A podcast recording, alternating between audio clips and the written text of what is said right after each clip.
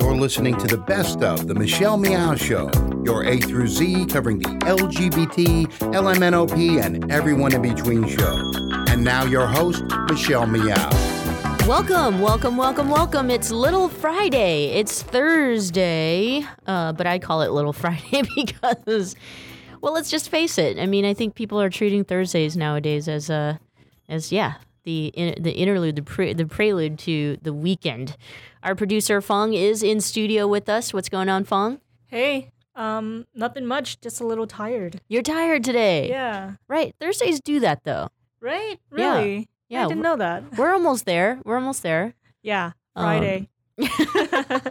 That's right. That's right. Fridays we uh, we do friends on Fridays here, which would mean that we will be broadcasting John Zipperer's week to week political roundtable talk. So he does a really good job in kind of the various topics that, of course, pertain to Progressive Voices listeners here.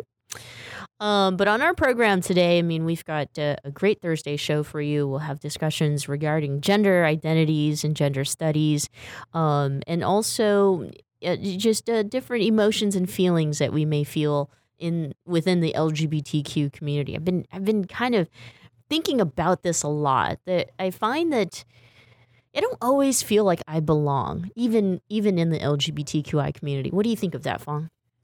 Um, what do you mean by you don't feel like you belong? I, I just feel outside. I feel different. I feel like I, I may not always I may not always uh, uh, see eye to eye with everyone in our community, and, and, and also I may not I may not like everyone in our community, and and I think that that's you know that's true as far as like human beings go, though we're not we're not so you know we we yes I think that love is supposed to be you know the number one powerful thing that can unite us, um, but the reality is that we're we're all humans. Yeah. Um, it's it's really difficult to to be liked by everyone and also be surrounded by everyone you want to be surrounded by sometimes. And it, yeah. Um, even though sometimes you're involved in one community, it doesn't mean that everyone will hold the same values because all of us we're very different, different folks. exactly where I was going with that. We have different uh, uh, value system, but we're also really complex. I mean, think about LGBTQI touches on gender, touches on uh, sexual orientation, and the differences there, right? But then as as people, we also have ethnic differences or Mhm. you know diversity in um, just uh, race or or yeah ethnic background financial background even our education and our upbringing our religion and you put all that together it's kind of hard to stay contained in that Yeah. one box Yeah, the academic term that we use for that is intersectionality. intersectionality Right. So basically, different types of identities kind of crossing, and it's basically seen as like a layer of, well, different layers of that person. Yeah. In which I think that this is a great segue to our uh, guest today. Today's program is brought to you by Pacific Fertility Center. When life needs a little encouragement, Pacific Fertility Center will be right by your side. Visit pacificfertilitycenter.com. Our guest today on the phone is Karen Tongson, who is the Associate Professor of English and Gender Studies at USC, or the University of Southern California, and also the author of Relocations Suburban Queer Suburban Imaginaries, um, which, you know, this also will be a great conversation to have regarding San Francisco. So, Karen, thanks so much for joining us. Welcome to the program. My pleasure to be here. Um, yeah, it's like you know, where do I want to start with you? There's so many things that we can we can talk about, uh, but maybe let's start with you know just kind of what Fong and I were talking about earlier in in how diverse and complex the LGBTQI community actually is, and uh, how we all have you know so many differences, but yet uh, to at least pop culture, the media, and and even you know DC, uh, we're seen as one oppressed group. Yeah, well, absolutely. I mean, but that that sort of belongs to you know that's that's sort of the consequence of every oppressed group in the U.S. is that because I think we're so attached to the way representation works through the media, through quote unquote visibility, or uh, you know through other forms of social media.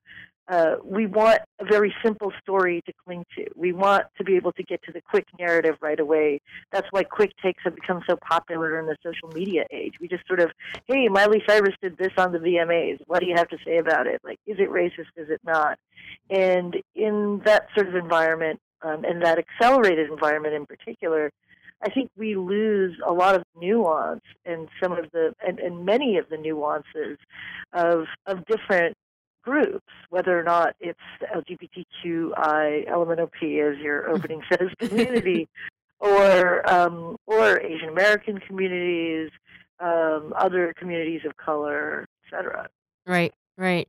I know that you know you do a lot of studies regarding media, pop culture, and um, you know it, it, it's interesting even you know having started this show uh, 10 years ago on on something as traditional as radio where you know it's it, talking about queer issues uh, 10 years ago is like, what are you doing?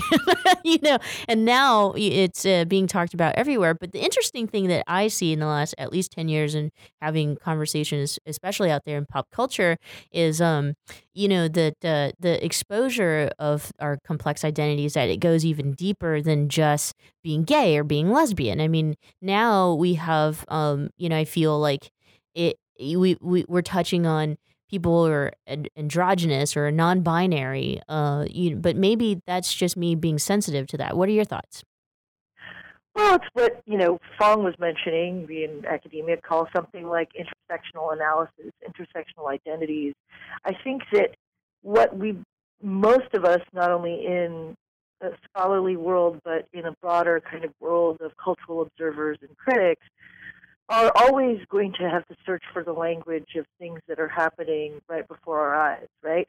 Like we, it's very difficult for us to pinpoint the languages to use to describe the richness of these various experiences, um, the departure from the models that we all know so well, right? Like binaries, um, and like whatever categories we establish in order to understand them. And so I think that um, at the same time that we don't necessarily have the language to describe certain, you know, new or emergent identities. I can tell you that, in fact, a lot of people in the younger generation, I sound like really old now, all these young folks do and have been developing a very intricate vocabulary for these new intersectional sites of identity that factor everything in from not only sexual desire, but you know the difference between sexual desire and romantic desire, right? So, for example, um, there's somebody told me you could be a romantic with a capital R, or you could be like a non-romantic. Meaning, you know, you don't want that versus only sexual, right? So the, mm-hmm. it's a kind of specialization of all of these zones of identity, and the the the just recently the most valuable lesson I learned was from a young woman who's uh, actually 15, who's I was at a party her parents were at, and she happened to be there, and we got to talking, and she just had such a rich vocabulary and such a wide array and method of understanding her own self moving through the world. I was so impressed. I asked her to come and talk to my class about it. And I asked her, where did you learn all this stuff?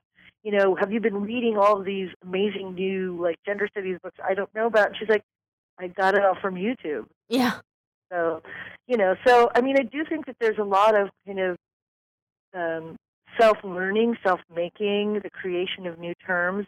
And I think that those of us who have access to a pulpit or a lectern or a mic on the radio have to be really kind of aware and willing to receive these new languages when they present themselves to us. Mm-hmm.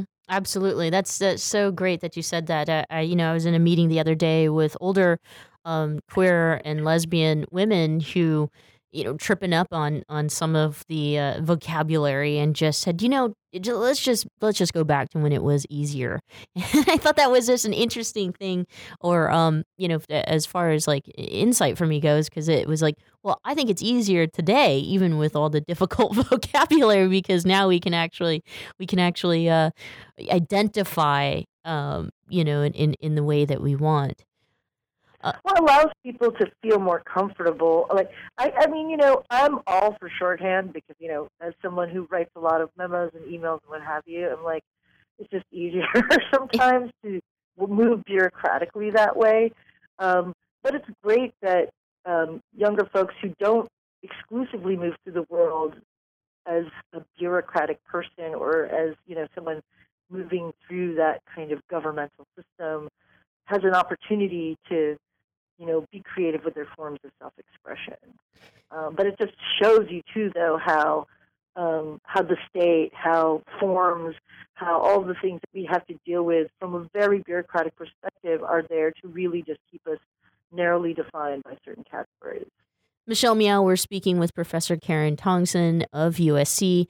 Um, you know, Karen, you have a book out, Relocations: Queer Suburban Imaginaries. Um, let's talk a little bit about that. You know, what is what is the book about? Yeah, sure. Well, at its simplest, the book is really about how um, we often associate queer sexualities, experimental forms of queerness, visibility, safety um, with cities and or we kind of think about the dyad or the contrast between the city and the country and the relationship between you know rural queer lives which are supposedly you know dangerous right or right. under peril in peril um, and whatever fabulousness we may find in the city that our trajectory is there and i kind of wanted to think about what queer life was like in the interstitial places but in particular in a place organized around sprawl, like Southern California, where our sense of the city is different. Our sense of urban mapping isn't as vertical as it is in New York, um, you know, or in San Francisco even, um, or as densely laid out. And so, what forms of sociability can happen in spaces of sprawl? How do we improvise with the chain spaces that suburbia provides for us? And what forms of creativity and intimacy can be found in some unusual places, particularly in the SoCal region, which is not a whitewashed suburbia at all, um, but is a tremendously diverse set of suburbias and points of first contact for many immigrant communities.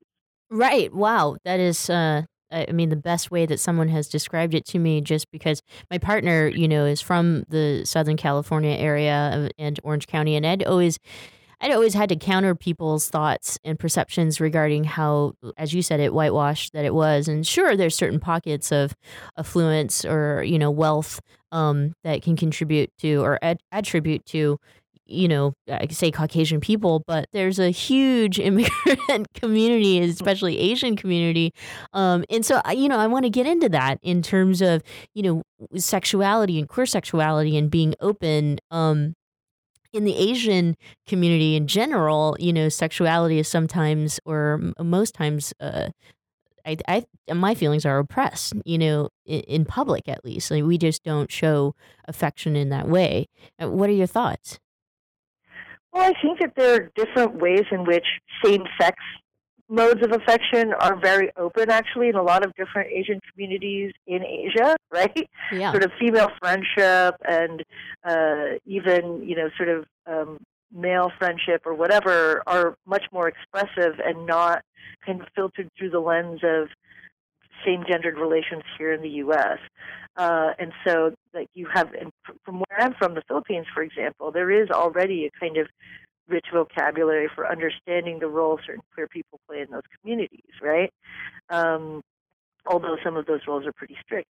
But in the, you know, one of the things about the suburban like setting for understanding race and sexuality is that you have you know coming together at once the sort of um, suburban desire to conform and for things to be the same and for there to be a narrative of success, right, and of of lives being perfect, the perfectly edged lawn, the picket fence, etc., right, um, coming to in you know like really kind of merging with the sort of model minority desires in various Asian American communities, the desire to fit in, the desire to become a part of the American fabric, and so when you have those two um, those two really powerful desires meshing and melding together, uh, it can create an atmosphere of, you know, sort of self policing, not only kind of policing one's behaviors that kind of that you would be comfortable with back in Asia in various ways, kind of same sex displays of affection and girl culture and cuteness and what have you,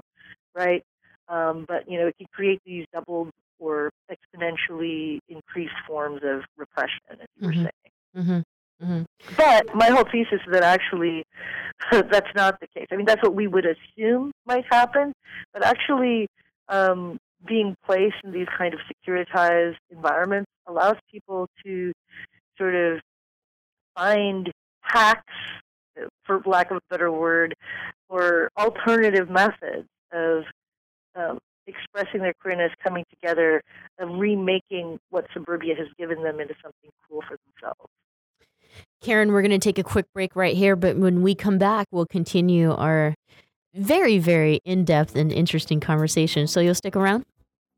Sure, sure. The Michelle Meow Show continues right after this.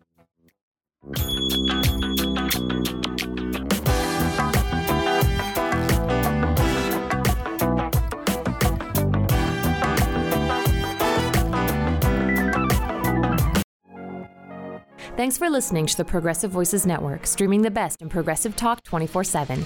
Keep the progressive conversation going on by joining our community. Each week, we send out an email that covers important things taking place in the Progressive Voices Network and throughout the progressive world. Be the first to know of upcoming shows, schedule changes, exclusive programming, and more. Simply go to progressivevoices.com and sign up for our mailing list. It's that easy. Progressivevoices.com. Thanks for listening, and thanks for joining the Progressive Voices community. I think we're ready. We're really doing this. Yeah, I'm ready for our family.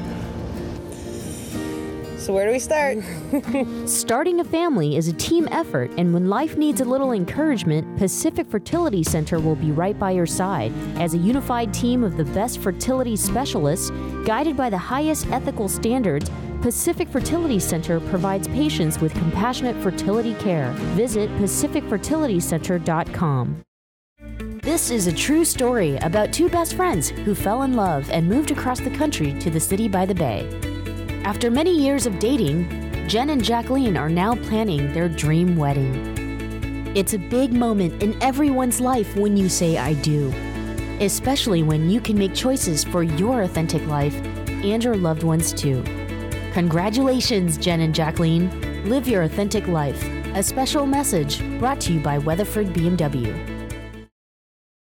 Thanks for listening to the Progressive Voices Network, streaming the best in progressive talk 24 7. Keep the progressive conversation going on on Facebook. Like us at facebook.com forward slash progressive voices. On the Progressive Voices Facebook page, we update the stories that our hosts like Thom Hartmann, Stephanie Miller, Bill Press, and Leslie Marshall will be talking about during their shows. And we share great news, commentaries, opinion pieces, and videos from all over the progressive world. Always progressive, always on. Be part of the progressive conversation. Like us at facebook.com forward slash progressive voices. And now, back to the Michelle Meow Show. Welcome back. Thanks so much for joining us. I'm Michelle Meow, your host. On the phone with us is our guest, Karen Tongson, who's the Associate Professor of English and Gender Studies at USC, University of Southern California. And we were just talking about Karen's uh, book that was uh, released in 2011, Relocations, uh, Suburban Imaginaries. I'm sorry, relocations, queer suburban imaginaries. the queer part. right. Um, and so I, you know, this is just so interesting to me because it's like I feel. you know, here's here's here's kind of like my day, right? It's like I spend a lot of my time in queer San Francisco, which is liberating um, and, and, empowering at times. But then I go home and I find myself just living a, a, a much more heteronormative life.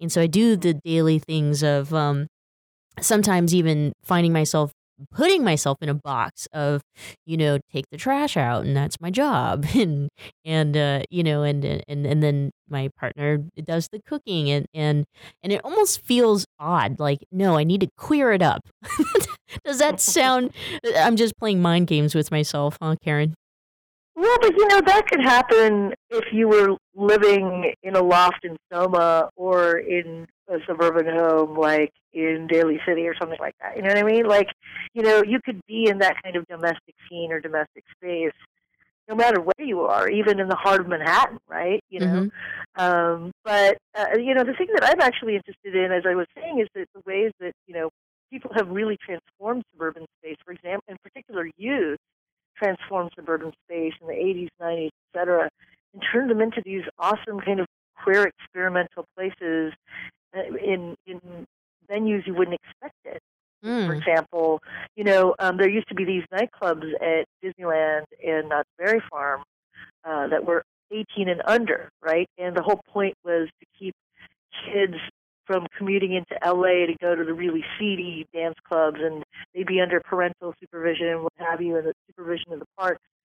But you know, the the youth who were going to Studio K and Cloud Nine at Knott's Berry Farm, or its knockoff Videopolis at Disneyland, were doing all sorts of experimental, cool, crazy, queer things, and you know, stylistically through music, uh, with their dancing, you know, it's like meeting other people, uh, and so they transformed that space into a place of proto-queer possibility.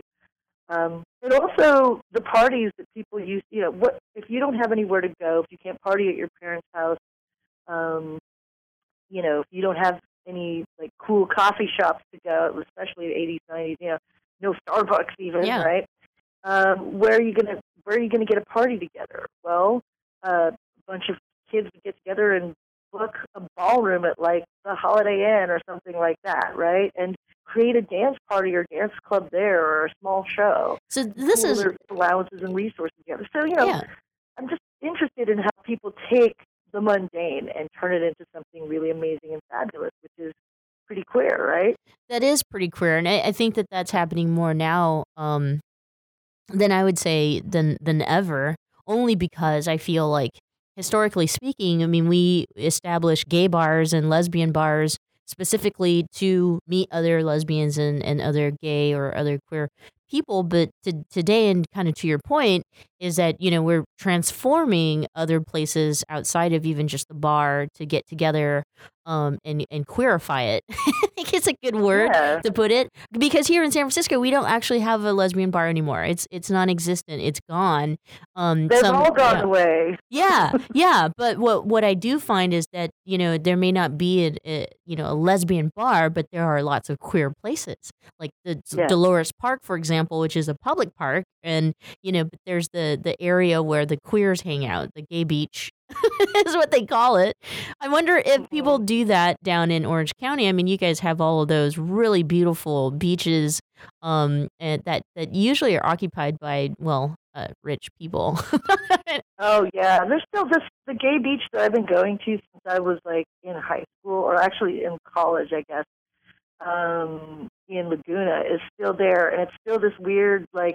If you pass the Taco Bell and go this way, you'll find this weird staircase that looks like a private staircase, but it's not. You know, it's kind of um, that's also where part of the pleasure and play of of finding these spaces in suburbia comes from, right? Is is the kind of the adventure of it and the, the you know um, the willingness to seek something out that doesn't make itself so easily available to you, like in a city where hey, I've just you know I trip and fall and next thing you know I'm in the middle of a gay bar, right? You know, um, there's something too about going on this journey or going on this search and then meeting other people at your destination that's really wonderful. And so, absolutely, there are places like that. And also, you know, lesbian sociability manifests in different ways. So I write about lesbian softball, for example, you know, um, and other forms of, of socializing in the book that artists have represented, etc. And that's why I'm writing a book now about karaoke, actually. I was just Um, about to, to talk about that. uh, so you're working on two books, um, which uh, there's one, Normal Television. I do want to talk about television. Critical essays on queer spectatorship after the uh, quote unquote new normalcy, and Empty Orchestra karaoke karaoke in our time, which critiques the. Uh, wow, you, you're you're just gonna have to tell us what it critiques because it sounds really in depth, far beyond my intelligence well, level. yeah. Well, the, there's two parts to the karaoke project. One is just a sort of um, media archaeology, as I would call it, of the invention of the karaoke machine and its dissemination and circulation from Japan and the Philippines through into the U.S. and other places. So that's one dimension of it that's about the technology. But the other part of it actually thinks about how we use karaoke as a metaphor in our contemporary moment. Like, you know, if you watch reality TV and it's a bad performance or a really derivative one, you know, Simon will say, that was karaoke, you know, right? Mm. Like, karaoke is now a keyword for a bad copy. And so the, what I've actually really kind of sprawl out thinking about in this book is the relationship between karaoke, bad copies, and how karaoke is used as a, a new aesthetic term or something that evaluates art and originality in our present time. While thinking about karaoke as all you know as and bad copies in relation to kind of queer topics and the notion of the queer is a bad copy, um, the queer subject is a bad copy, etc. So it really becomes an occasion to think about some of those old, worn out topics, originality and imitation, uh, through a new technological lens related to sexuality and identity. I'm gonna have to take one of your classes uh, if I ever can't get in. and that's so deep. Uh, now let's uh, let's talk about something I'm really interested in, which is television. You know, and, Uh-huh. and it's still interesting to this day when I describe to people that we have a local television show that is all you know queer inclusive LGBTQI, um, and it's still kind of one of the only ones. And and I wonder, I mean, if there's even space for that for just exclusive LGBTQI content.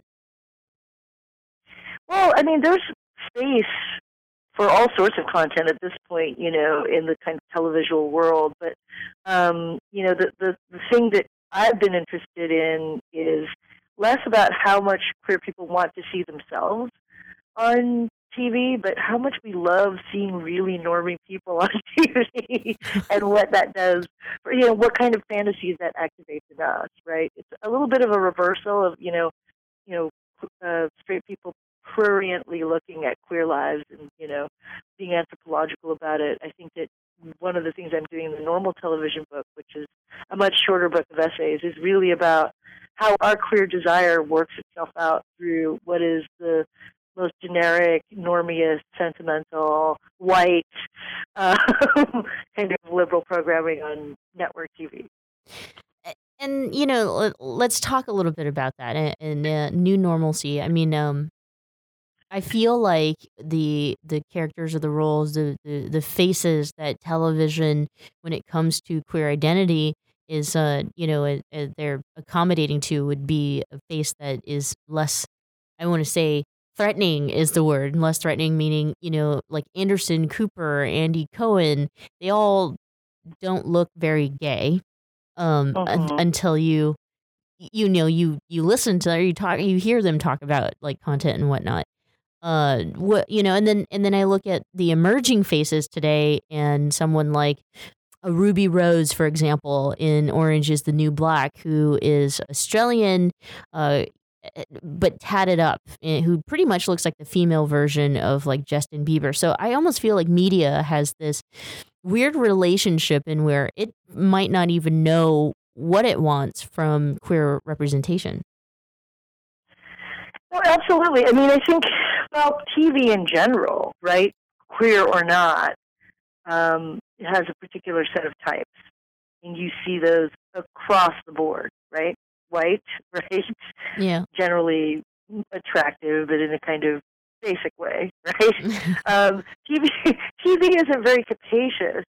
At least, you know, especially drama isn't isn't as capacious about like you know who we get to see on screen. Um, but the other genres of television, and particularly, you know, something like reality TV, has really changed the dimension of what you know what the, the body types that we see on TV, the range of people and classes we see on television, for better or worse. Sometimes, you know, in really kind of terribly, you know, supposedly unscripted context, but really, you know, as kind of spectacles for for everybody else, right? So I do, you know, I think, um, I do think that we, there actually have been a range of other people who've like made appearances across the different forms of television, across different current platforms. But for the most part, you're only going to get one Mindy Kaling who gets to be, you know, the heroine Uh-huh. of her own kind of rom com, you know, rom com uh, sitcom, right? Right. Uh, not a lot of other, not a lot of other people are going to get that kind of opportunity. Or you have something like Shondaland, right? You know, uh, across her shows, right? Who creates these different, like, in differently raced worlds. But it's not a lot of TV that still is willing to do that. Uh, and, you know, and we could see something like Fresh Off the Boat and see how that show has struggled, or you know, all these Yeah. other shows, right? Oh man, I, I wish we had more time to talk about Fresh Off the Boat. I need to talk to someone who understands it, but we ran out of time. Darn. We're going to have to have you back, Karen. Well, it was a good time. I'm glad uh, we had a chance to chat today. Yes, absolutely. On Thank Mini Friday, was it, or Pre Friday, or what do you call it? Little Friday. It's Little Little, Friday. Friday. Karen, thank you so much for dropping by and for sharing your your intelligence, deep thought, and knowledge with us. Thanks for letting me chat away. Karen Tongson, she's the Associate Professor of English and Gender Studies at the University of Southern California. If you get a chance, you can catch her book or buy it. Uh, better yet, just, just buy it on Amazon.com, which is called Relocations Queer Suburban Imaginaries. Don't go away. When we come back, we'll continue the show.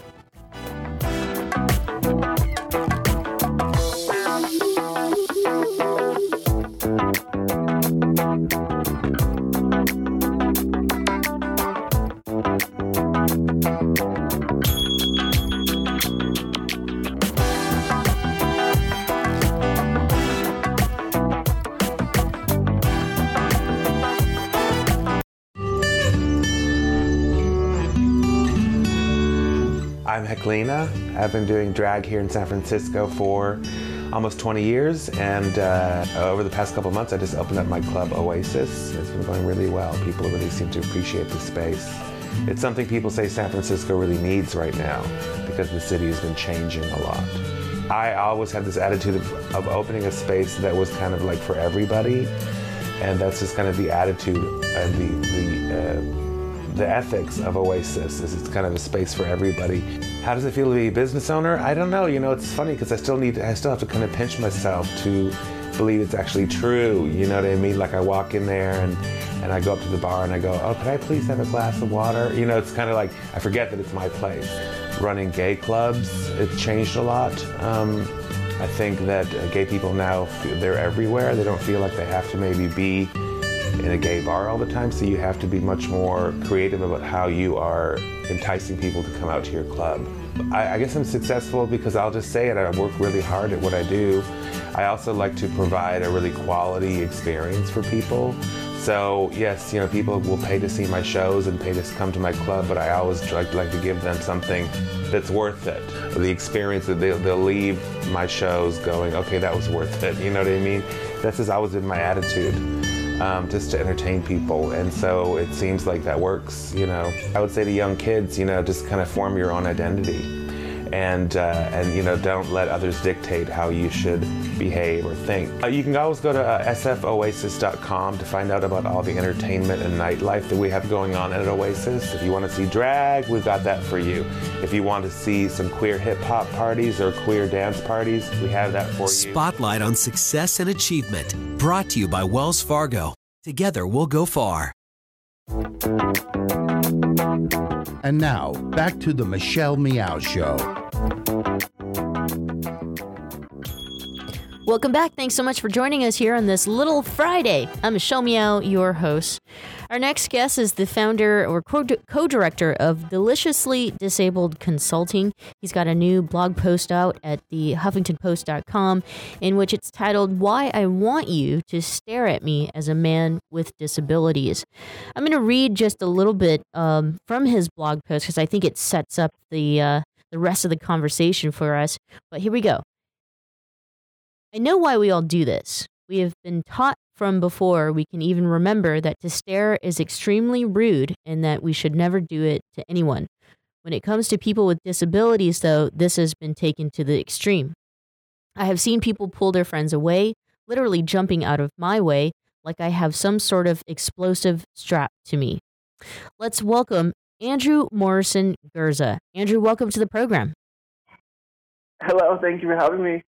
Yes, we're uh, we're I'm very very very thrilled to be having you on the program. I mean, one personally, I've struggled with the stare all my life. Uh, my brother, my ol- older brother, who's just a few years older than me, uh, is disabled and he sits in a wheelchair, and so I never understood why people were so afraid of a wheelchair. Um, it's an innocent piece of uh, you know equipment. Um, but let's talk about your blog post, and that you know I think your story is extra special because you yourself identify as queer.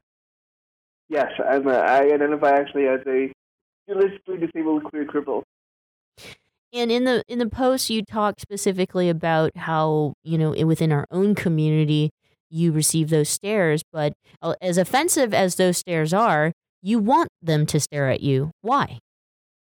I really don't think that it's offensive. I think it's more offensive to not look at me, to, to not notice me. Like I say in the piece, I think that by not looking at me, you are removing me from your experience, and you're not being, you're not giving yourself the chance to drink, you know, the disability in and really take stock of it and figure it out. I want people to look at the disability and really take the time to re- to see how it fits and to question it and to have all the thoughts you might have around disability. And so by looking at somebody with a disability and really looking at them, that's kind of how you that that happens. I think that maybe it, it could break people's uh, mold of what a queer person's supposed to look like, or I guess we you know we have that standard look. I like what you said in the piece in which you say that, you know, for that split second interaction, uh, that I get to watch you really look at what a queer man who doesn't conform to any standard actually looks like. Yeah. And I mean, that's, I don't, I, I sit in a wheelchair. I have cerebral palsy. I, I don't, can't walk at all. I, you know, I don't fit what a queer man is supposed to look like. And I'm very, very proud of that fact. And so I, I want people to notice me and to be to have their ideology of what queer is interrupted. And so I really I use that to my advantage. Have you ever, you know, taken a step further and uh, noticed someone gazing at you and, and maybe perhaps not calling them out, but actually interacting and, and having a conversation to to break, you know, maybe either them being uncomfortable or or or them having whatever judgment it is? Yeah, I very I have had that happen. So oh, if somebody's looking, you know, oh, I'll make a point of being like, "Hi, how are you?" or going up and and or giving them, you know, oftentimes in clear spaces, they happen in really subtle, quick ways. So if I notice somebody looking at me, I'll give a quick nod and a smile, and I'll just wait and see what happens and see if they approach and give them the chance to feel comfortable. But I mean, if the guy, if the person likes me, or I find them attractive and I want to uh, pursue, then I'll definitely be like, "Hi, how are you?" Let's start talking, and I, I do my best to make it as comfortable for them as I can because I I do understand that there's a lot of stigma around, you know, interacting with people with disabilities in sexual spaces, and I know that people are uncomfortable. So I try to do it in a way that is makes them comfortable, but also calls them out in the nicest way. Mm-hmm. Michelle Meow, we're speaking with Andrew Morrison Gurza, who's the founder, co director of Deliciously Disabled Consulting. Andrew, uh, I want to talk a little bit about your consulting business, Deliciously Disabled. did you come up with the name? I did, yes. And talk to us I, about, uh, yeah, what you, uh, what kind of consulting you do. I do a lot of work in the queer community. Um, I give talks and lectures on just the lived experience of what it means be a person living with a disability every day. Because I think so often when we talk about disability, it's very facially couched in academia or the medical community. We're not really having conversations in everyday culture around what it means to actually every day on the ground live with a disability. And so the work that I do really tries to make disability accessible to all communities. Um, for myself as a queer man, I really started in the queer community being like, where am I? Why am I not being represented? Why don't I see myself? And so when I realized that I had no uh, real no real representation in our culture, I was like, well, I'm going to start to bring put it upon myself to, to have a conversation. And then when Deliciously Disabled came about, about a, almost a year ago, I realized that I had a brand that I could invite people into to have these conversations. And so it's Deliciously Disabled is, is just an over an, an umbrella brand to really look at disability in a different way. And you know, the, obviously, you're not alone in terms of uh, the queer disability community. Um, so you're out there helping a lot of people. Yeah, I mean, there's so there's so so many of us. The more the more that I do this work, the more I find out that there are queer people with disabilities all over the place, clamoring for representation. And so, one of the things that I want to do with Deliciously Disabled is to be that representation that I was looking for when I was 15. I want to be somebody for the next generation of queer people with disabilities to say, well, look, there was somebody like me doing it. So I really made it my mission to ensure that everybody gets to be part of that conversation as well. And it isn't just for people with disabilities. I want to, I want people without disabilities to feel like disability is, is a part of their discussion as well, and they are allowed to be a part of it. I feel so many, so often that people don't feel like they have permission to be a part of this conversation because they're not disabled and it isn't their experience and all those things.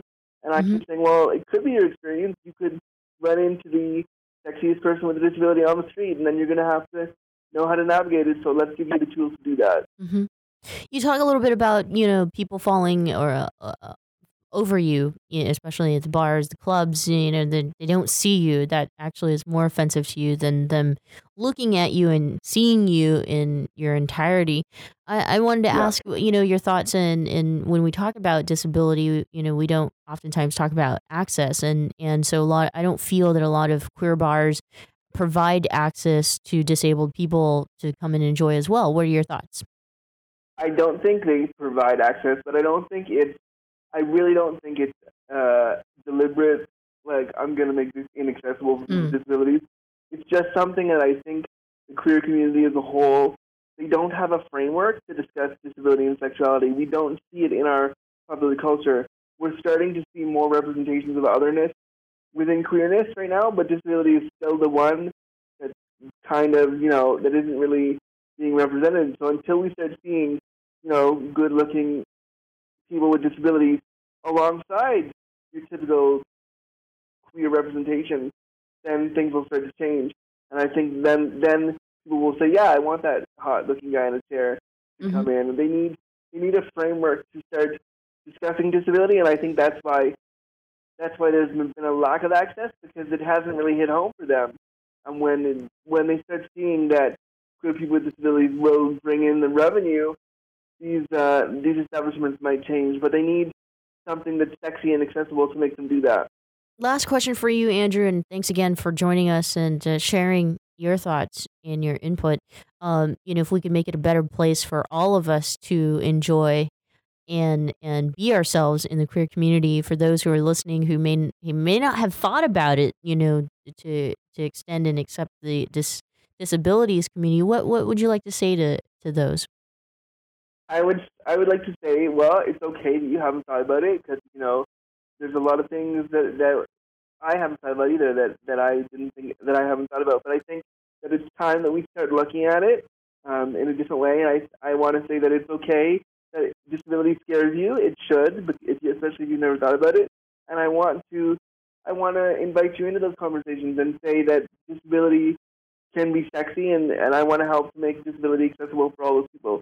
So if you want to learn more about what I do, I'd love to talk with you. Andrew, thank you so much for joining us here on the program.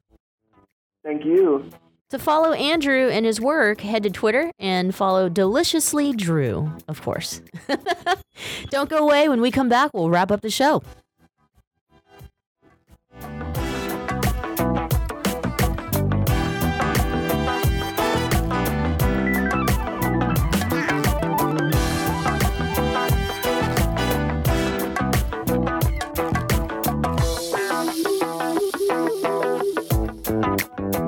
Thank you.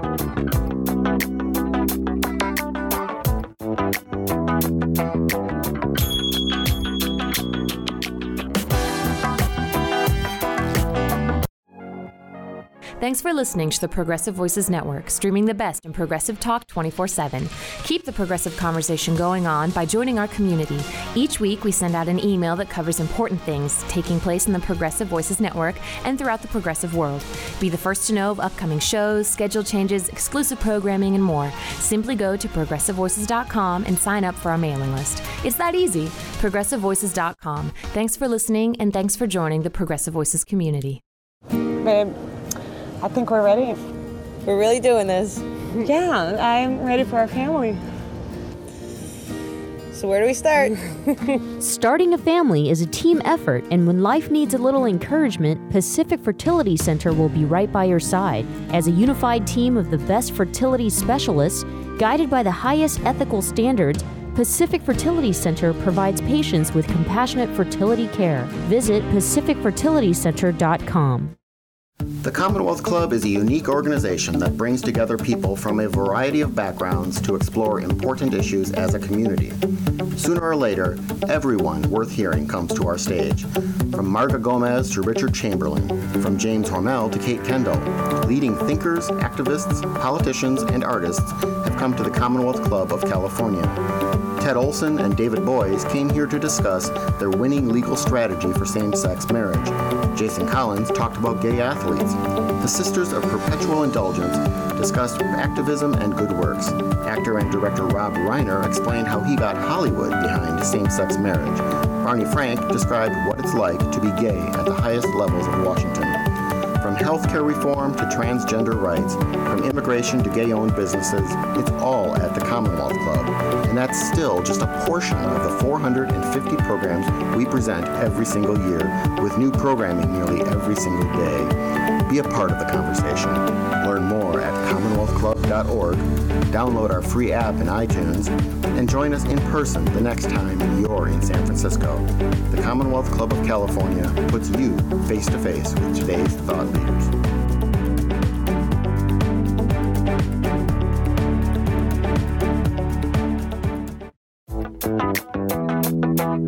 And now, back to the Michelle Meow Show. Welcome back. Thanks so much for joining us here on this little Friday. I'm Michelle Meow, your host, and Fong, our producer, is in studio. Fong, I think that that was uh, a, a really great show. Brilliant job. Yeah, I loved um, the things that both um, Karen and Andrew talked about. It's Mhm. really interesting. It is, and um, I don't know. I I thought of Ellen DeGeneres after the show. You know, I like I like what she says. Be kind to one another, right? Mhm. Isn't that what what she says? And I just think we need to be much more understanding, accepting, and definitely much more kind to one another. Yeah. Um, so this weekend, you know, what I like to do, I used to, what we used to do here on the program on, on Little Friday to end the show is we would play, you know, the ultimate lesbian playlist and, and talk about, you know, songs that, that, would- that would end up on, you know, a lesbian playlist. And so, um, speaking of, you know, music, I, I, I don't know if you might have some favorites like, like, like mine. I mean, I, I, let let's just go back to like the club days. what kind of what kind of songs make you groove? Um, as of now, one of my favorite is um, that one song by The Weeknd, I believe. It's called Can't can't feel my face. Yes, yes. Um, have you seen the little clip there with uh Jimmy Fallon and uh, Ariana Grande? And then she does so they do that game where um, you know, it's like whoever it lands on, they have to pretend like they're that singer and then it pick a song and then they have to sing as if they are that singer. So she mocked Britney Spears with Mary Had a Little Lamb. Oh my gosh. We should probably find that clip and uh, play it if we can. Um, I'm pretty it's, sure it's out there, but it was hilarious. So one of the songs she did was, uh, she did I think she did Celine Dion Oh. with "Can't Feel My Face," and it, it was funny. She was like, uh, "Can't feel my face." uh, what else? What other songs do you like? um I don't know, like I've been listening to a lot of radio songs, but then sometimes I don't really get the the, the titles of it. But I think one that I also um am listening to right now, like Stitches, it's pretty nice. Stitches. I don't know that song. Yeah? It must be for young people. Wait, is it for young people? Um, it's pretty new, I believe. Uh, I I think anyone who listens to uh, radio will probably listen to it. So I don't think there's like an age. Ah, um, what about what about? Do you listen to Justin Bieber at all? Oh my gosh, no. No, why? I'm just not a fan. Is it because of his looks or his bad behavior, or you're just not a fan of his music? Period. I think all of- all of them. all of them. Wow. Well, you know, when he came out, out into the scene, I feel like lesbians embraced him because they like because he looked like he looks like a lesbian. um, not me. not you, not you, not your thing. No, no. Um, I don't. You know, I don't like his music. I don't like his music either, and and I think that his legions of, you know, believers are gonna come after me now. I'm. I'm that'd be good. Then I can get more Twitter followers. But. But you know they're crazy. I don't know why they like him so much. His music sucks. Yeah, I agree. Like his most recent song, um, what is it? Like, where are you now? That's all he keeps saying. Where are you now? Where are you now? And it's just a bunch of the, you know, um, you know, the, these these kids these days they call themselves musicians, but they're just using the dance tracks underneath their voice, so they're not actually really singing. Oh. You know, um, I just sent you the YouTube video of Ariana Grande and Jimmy Fallon in the what is it? The wheel of the wheel of musical impressions. So you're gonna have to watch it. I think we should play it. It's about six minutes long, um, which you know we can end the show with, Sounds great. but it's hilarious. Yeah. Okay. So, uh, any other music that you'll be listening to this weekend? Um. Do you listen to Ariana Grande? Yeah. Yeah. Some music I love them, but then at the same time they're so problematic. I'm just like, oh my gosh, I can't. I just can't. yeah.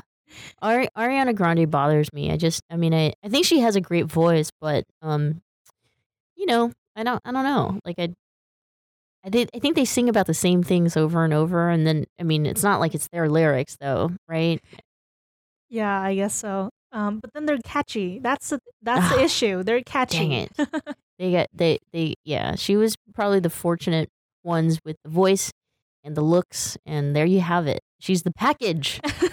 well, let's let's take a listen to this really funny clip with Ariana Grande and Jimmy Fallon. Um, have a great weekend, everyone. Thank you so much for joining us this week. And we have more explosive, great shows for you. Big interviews next week, especially Tuesday with John Zipperer of Commonwealth Club. Uh, tomorrow, you'll hear from John Zipperer of the Commonwealth Club and his week to week political talk. Don't forget that on Sunday, it's everything with BeBe Sweetbriar, in which she covers music, politics, topics, arts, entertainment. She's just an extraordinary drag queen and all of the above. Have a great weekend. We'll see you next week.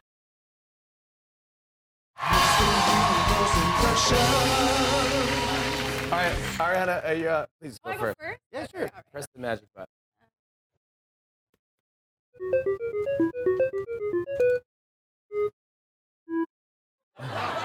So, all right, so Britney Spears, who we all know, and Mary Had a Little Lamb. All right. Which is pretty, yeah. So, Roots, can we give her a little music here for Britney Spears?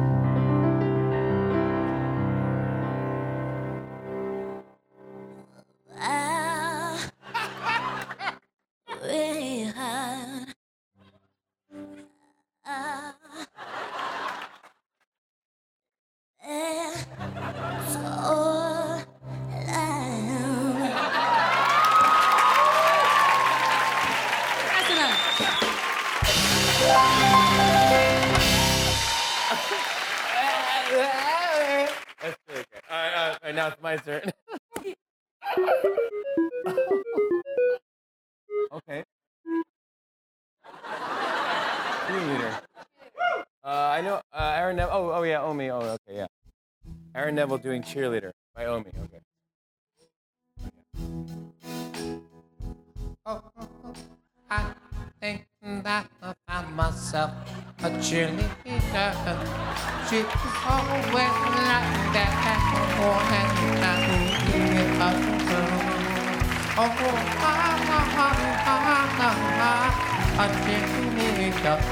Oh, ah, oh, and it is, ah, ah, ah, ah, ah, ah, ah, cheerleader. Oh, ah. I know. I love that song too. Okay, good. All right, Ariana, you're up. You're up. You're up. All right. Seven, eight.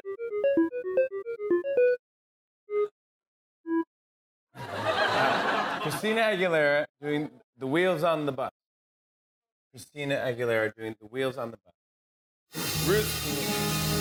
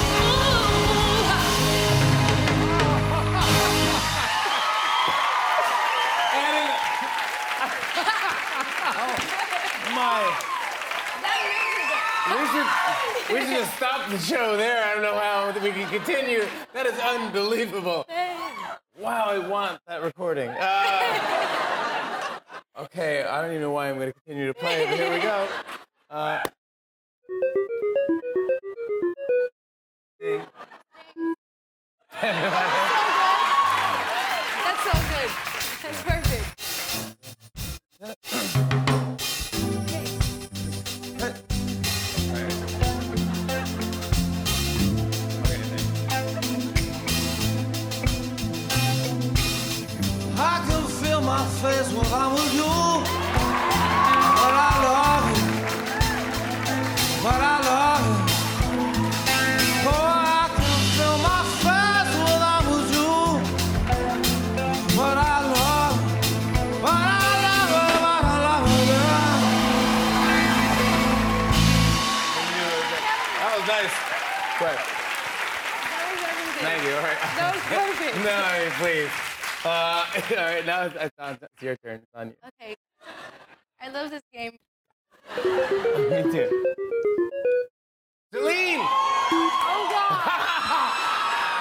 It's a double. It's a double. Can't feel oh, my face. It's a can't feel, a can't my, feel face my face off. Uh, uh, roots, do it. So don't do the same thing. You got to do a higher key because.